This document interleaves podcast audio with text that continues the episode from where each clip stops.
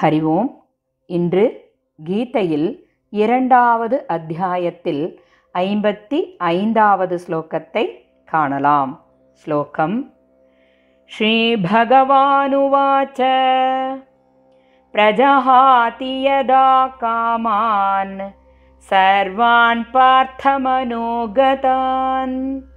आत्मन्येवात्मना तुष्टः स्थिथप्रज्ञस्तदोच्यते श्रीभगवानुवाच प्रजहाति यदा कामान् सर्वान् पार्थमनोगतान्।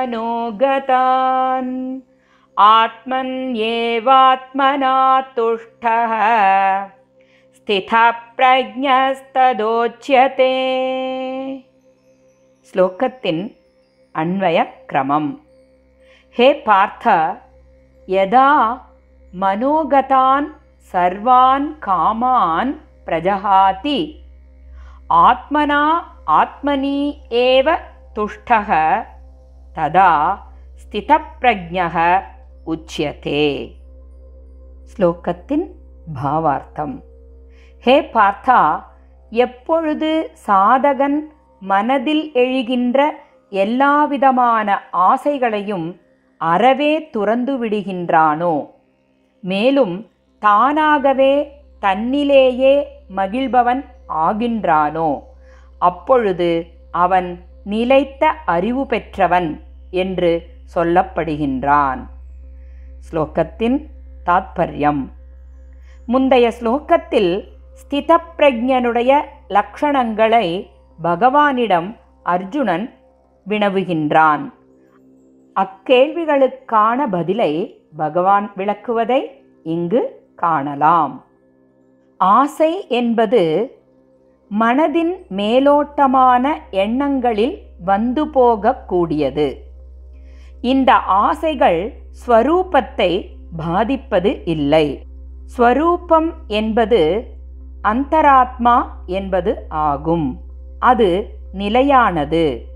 நிலையான ஒன்றில் வந்து போகக்கூடிய நிலையற்ற தன்மையுடைய ஆசையானது எவ்வாறு நிலைத்திருக்க முடியும்? மனிதன் தன்னை உடல் இந்திரியங்கள் மனம் புத்தி இவற்றுடன் இணைத்து கொள்வதால் மனதில் தோன்றக்கூடிய ஆசைகளை தன்னுடையதாக ஆக்கிக் கொள்கின்றான்.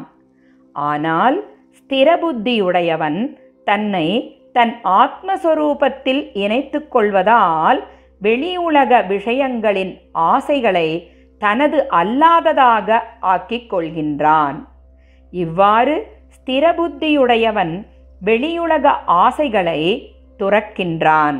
ஏனென்றால் அவன் தன்னை தனது ஸ்வரூபத்தில் ஈடுபடுத்திக் கொள்கின்றான்.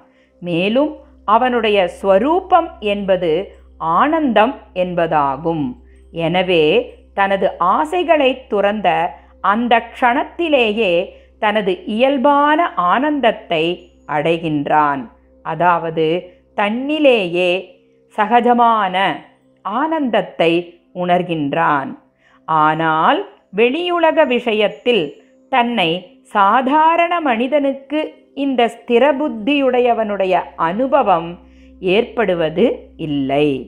அவனுடைய மனம் உலக ஆசைகளில் மனம் நிறைந்திருப்பதாலும் அதனால் அறிவு நிலையற்றதாகி விடுவதாலும் தன்னுடைய ஸ்வரூபத்தை அவனால் உணர முடிவது இல்லை. மேலும் மனிதனிடம் காணப்படும் புத்தியின் இரண்டு நிலைகளை இங்கு பகவான் விளக்குகின்றார். ஒன்று நிலையற்ற புத்தி உடையவர் என்றும் இரண்டு நிலைத்த புத்தி உடையவர் என்றும் விளக்குவதை காணலாம். ஒன்று சாதகனுக்கு உலக விவகாரங்களிலிருந்து விலகுவதற்கு புத்தியானது அசைவற்றதாக இருக்க வேண்டும். இரண்டு பரமாத்ம தத்துவத்தில் நிலை பெறுவதற்கு அசைவற்ற நிலைத்த புத்தியானது உறுதி பெற வேண்டும். ஒருவன் மனதில் எள்ளளவேனும் ஆசை இருக்கும் வரை அவன் சாதகன் என்றே அழைக்கப்படுகின்றான். ஆசைகள் முற்றிலும் அழிந்து போன நிலையில் அவன் சித்தன் என்று குறிப்பிடப்படுகின்றான்.